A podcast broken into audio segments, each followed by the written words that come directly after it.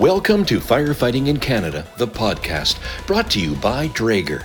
Draeger recognizes the complexities of today's fireground and the multitude of incidents that require firefighters to step into areas of increased risk. Draeger's firefighting equipment gives you the confidence to concentrate on the task at hand. Learn more at Draeger.com.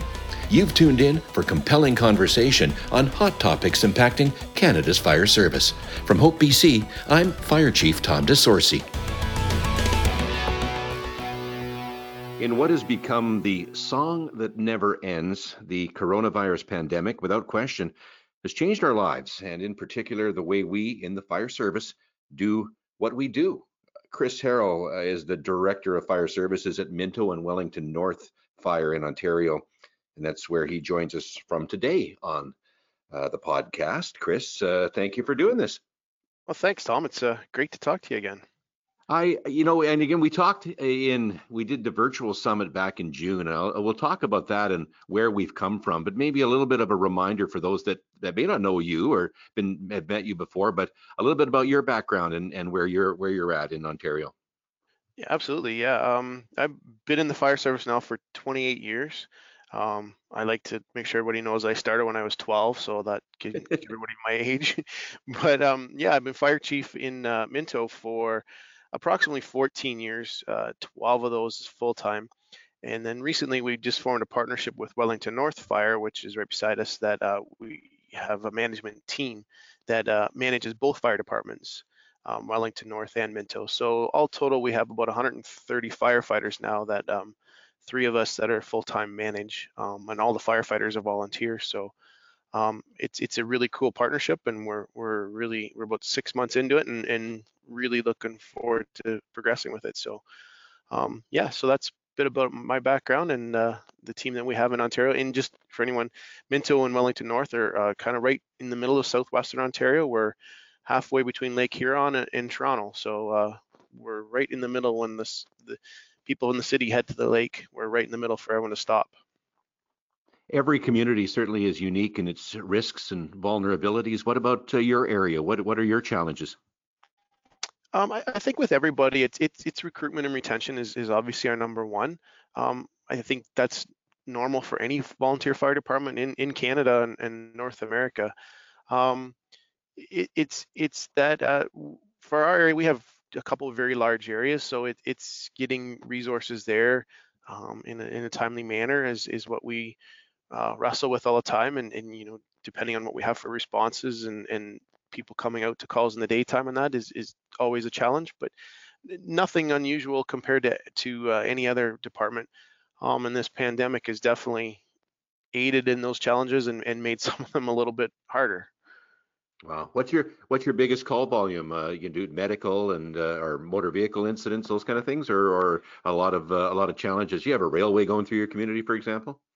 Um, we no, we used to have a railway, and then uh, yeah, most of the railway got decommissioned. But um, it, just you said, it's it's medicals and, and motor vehicle accidents and and fires, um, from brush fires to uh, structure fires to car fires. Like they're kind of even across the board for both our departments. Um, so each one's about 17, 18% of the call volume um, for that. So it's kind of, we do a, a, variety of those in an evenly matter. Not one is, is we don't do 70% medicals or anything like that. They're all kind of even. So that's kind of the lay of the land here. Certainly, the pandemic has affected everyone, and uh, again, as I mentioned in the outset, the the fire service is is no exception. Uh, when it, when all this began, you know, I think our approach was let's deal with it, let's ride out this storm, uh, as it were, um, and and wait and see what happens. Would you agree with me that uh, the storm is is not over, and obviously we're stopped riding it, we're just going to live with it? Yeah, I, I agree with you 100%, Tom. Like as you mentioned earlier, back when we talked in June on the on the virtual summit, I don't think either one of us thought we'd be talking now again in, in January, almost February, and we're still in the middle of it. Um, and in Ontario here, you know, we're we're in even more of it than we were back in, in June. Like our numbers are high, and we're uh, we're currently in lockdown, and um, we aren't doing any hands-on training again, and it's all online. Um, we're having problems getting everybody together because we can't get together in big groups. Um, so yeah, I, I think this is not going to go away. Is what we're learning is not going to go away anytime soon. It's it's going to be something we're going to have to live with and deal with for a few years to come for sure. So more about that. What were the original challenges from the for the volunteers in in your area, and and have how is how has that changed? Um, I, think like a lot of departments, our biggest challenge was uh, PPE requirements. Um, we had done training in PPE and in donning and doffing and and whatnot, but not really proficient in it as as well as we maybe should have been, and, and that has definitely changed. We, we've talked more about PPE and masking and um, gowns, gloving, all that type of stuff more than we ever had. So that was definitely an initial challenge. Um, the initial time when we went to lockdown and, and we didn't we had to, to forego any hands-on training, um, we learned to quickly adapt with online and everybody thought, okay, this is just a one-off. It's it's not a, a big deal. But we did get back to a little bit of online or hands-on training with small groups and that. But now that we're back, I think everybody's kind of over it and it's getting old fast and the adapt i guess the adaptation uh, is the key for for a lot of us in terms of what we did just to hold on for a while and again a one-off as you say this is kind of maybe it's something we can we can build on perhaps.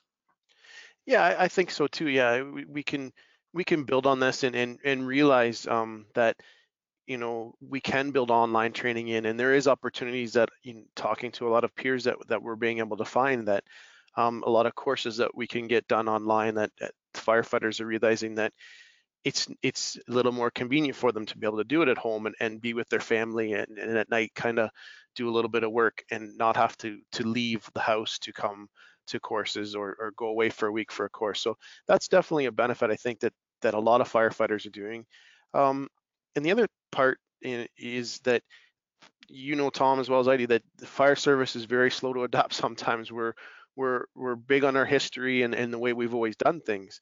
Um, the generation coming up is definitely a lot more tech savvy and you know watching the videos on their phones type thing and and being able to do a lot of that stuff on the go. Um, so it's kind of adapting to what a lot of our younger firefighters are already used to.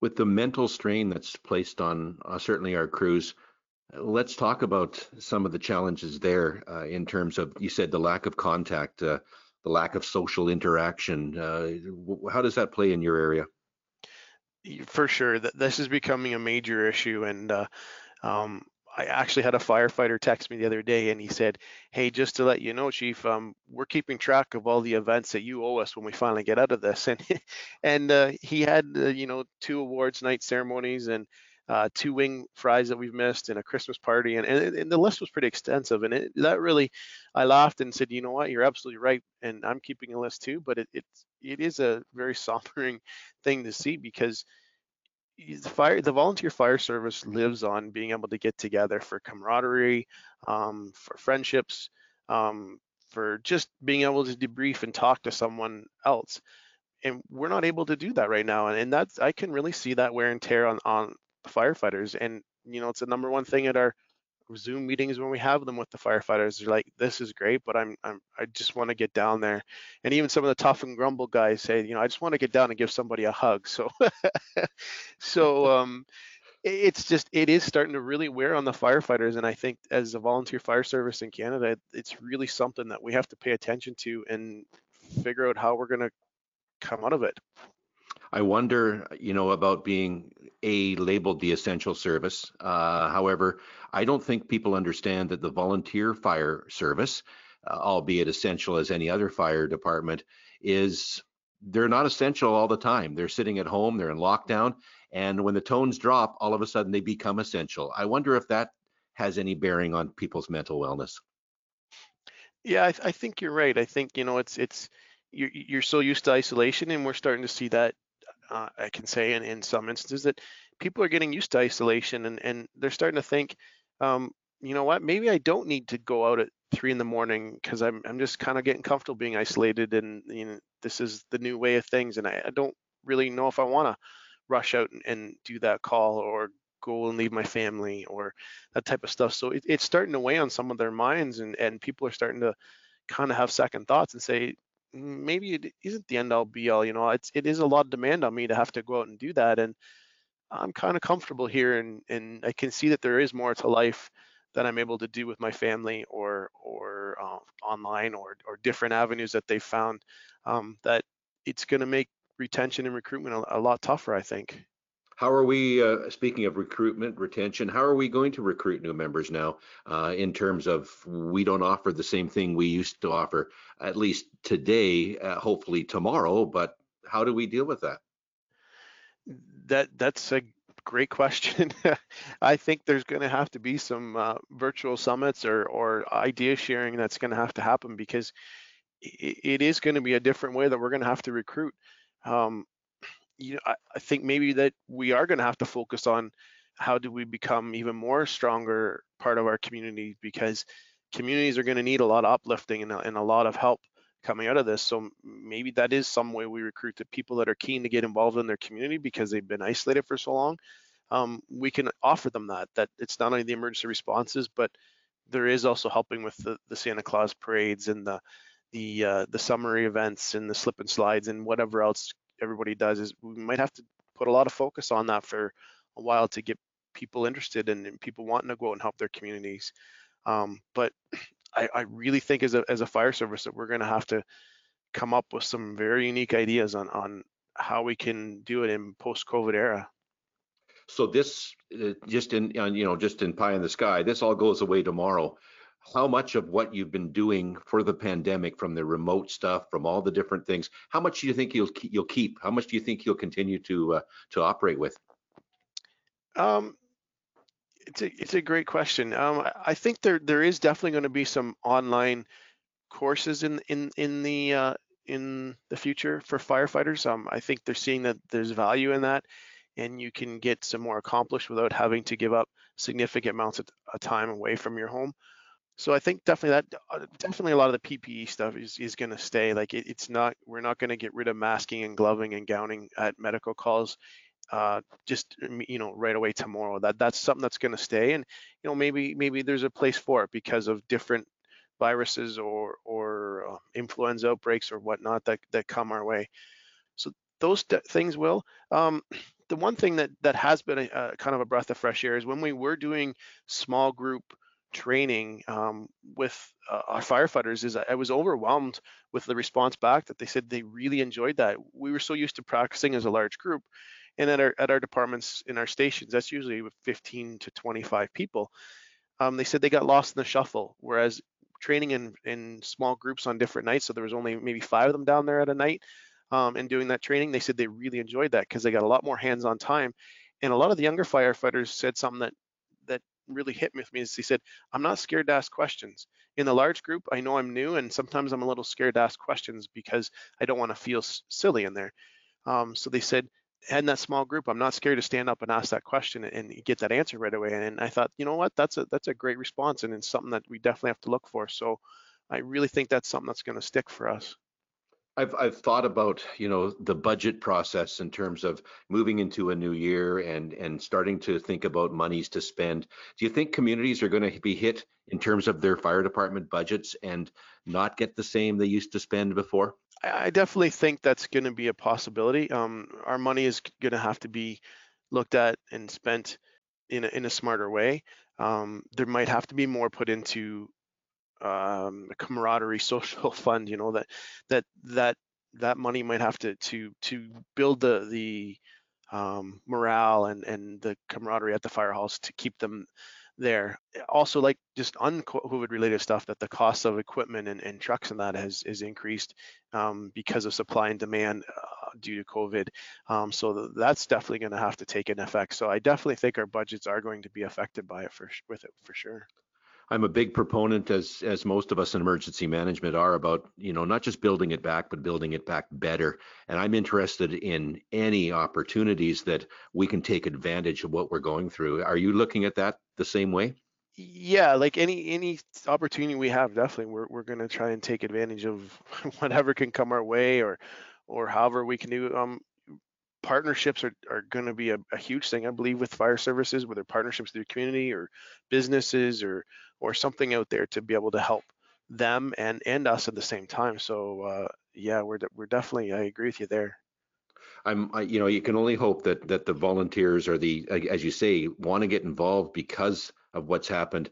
I can't imagine what it's going to be like when we kind of get out of this, and in particular with you folks. Because you know, I'm in British Columbia. It's a little bit different. We're still going through the same processes. We're not on a lockdown like Ontario is, but uh, we can only imagine that when we get out of this, the the the need to get together. I think people are going to want that outlet. I think we're going to be busier than ever.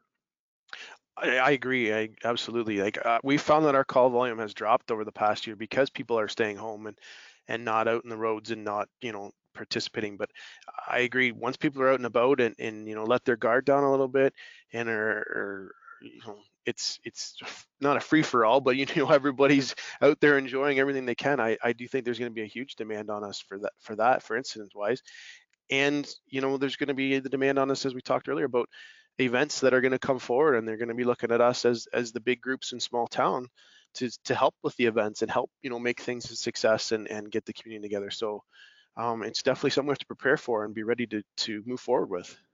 I think I think it's important that we stress upon uh, not only the community but our volunteers that the fire department is is going to be part a huge part of the healing process once uh, once we get through this. Yes, absolutely, and and we are um, in a lot of cases, as you said earlier, with emergency management, we are the, the go-to organization, whether it's um, the cat stuck in the tree or you know the tornado that went through or the flooding or anything. We're the go-to organization, and this is no different. That you know for community spirit and community that they're gonna they're gonna look to us and say, well, you know what can you do to help us? Because you guys help out with other things, and this is this is is just as important. It's it's the mental health of the community that we we really need to help out with and, and is something that's going to be a big demand on us. Under normal circumstances in your particular department, how uh, how do you normally recruit? Do you do a, a once a year or, or, or several times through the year, bring new members in again under normal circumstances? Um, normal circumstances, we recruit once a year um, in the fall.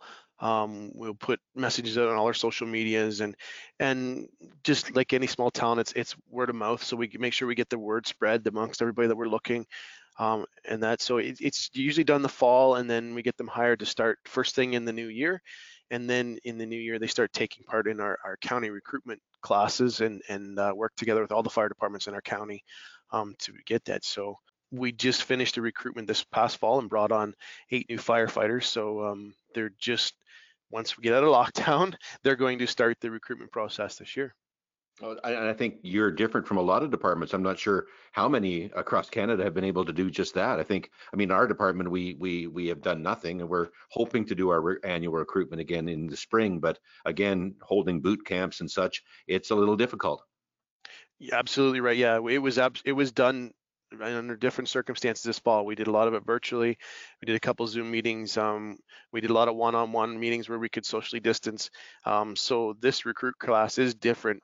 You're absolutely right that they haven't even gotten together yet as a group to meet each other. So um, it's it's definitely we have to pay attention to that. And we just actually talked about that last night at a meeting that we need to work with them and make sure that we just don't leave them in the dust because it's it's a whole different recruitment for them than than any other times the road has been long, and certainly uh, it's. I said there's an end in sight. Uh, you know, we've got a vaccine that's that's making its way around, but certainly, I think, uh, like I say, the fire service takes advantage of this in terms of uh, making the correct changes. I think we're gonna we're gonna come out of this. Um, I think that's the message we need to send. I agree with you 100%, Tom. Yeah, the fire service has always been one that, you know, adapts and overcome, and, and a lot of people use that model all the time. And, and I think that's what we're gonna we're gonna pull through this stronger. We're gonna adapt and, and overcome this, and and hopefully the whole fire service in general will come out of this stronger. Thank you, my friend. I appreciate your time today and uh, talking to us. Stay well, be safe, and uh, we'll talk again soon. Great. Yeah, always great to talk to you, Tom. Uh, never miss an opportunity to have a conversation with you. So thanks for including me.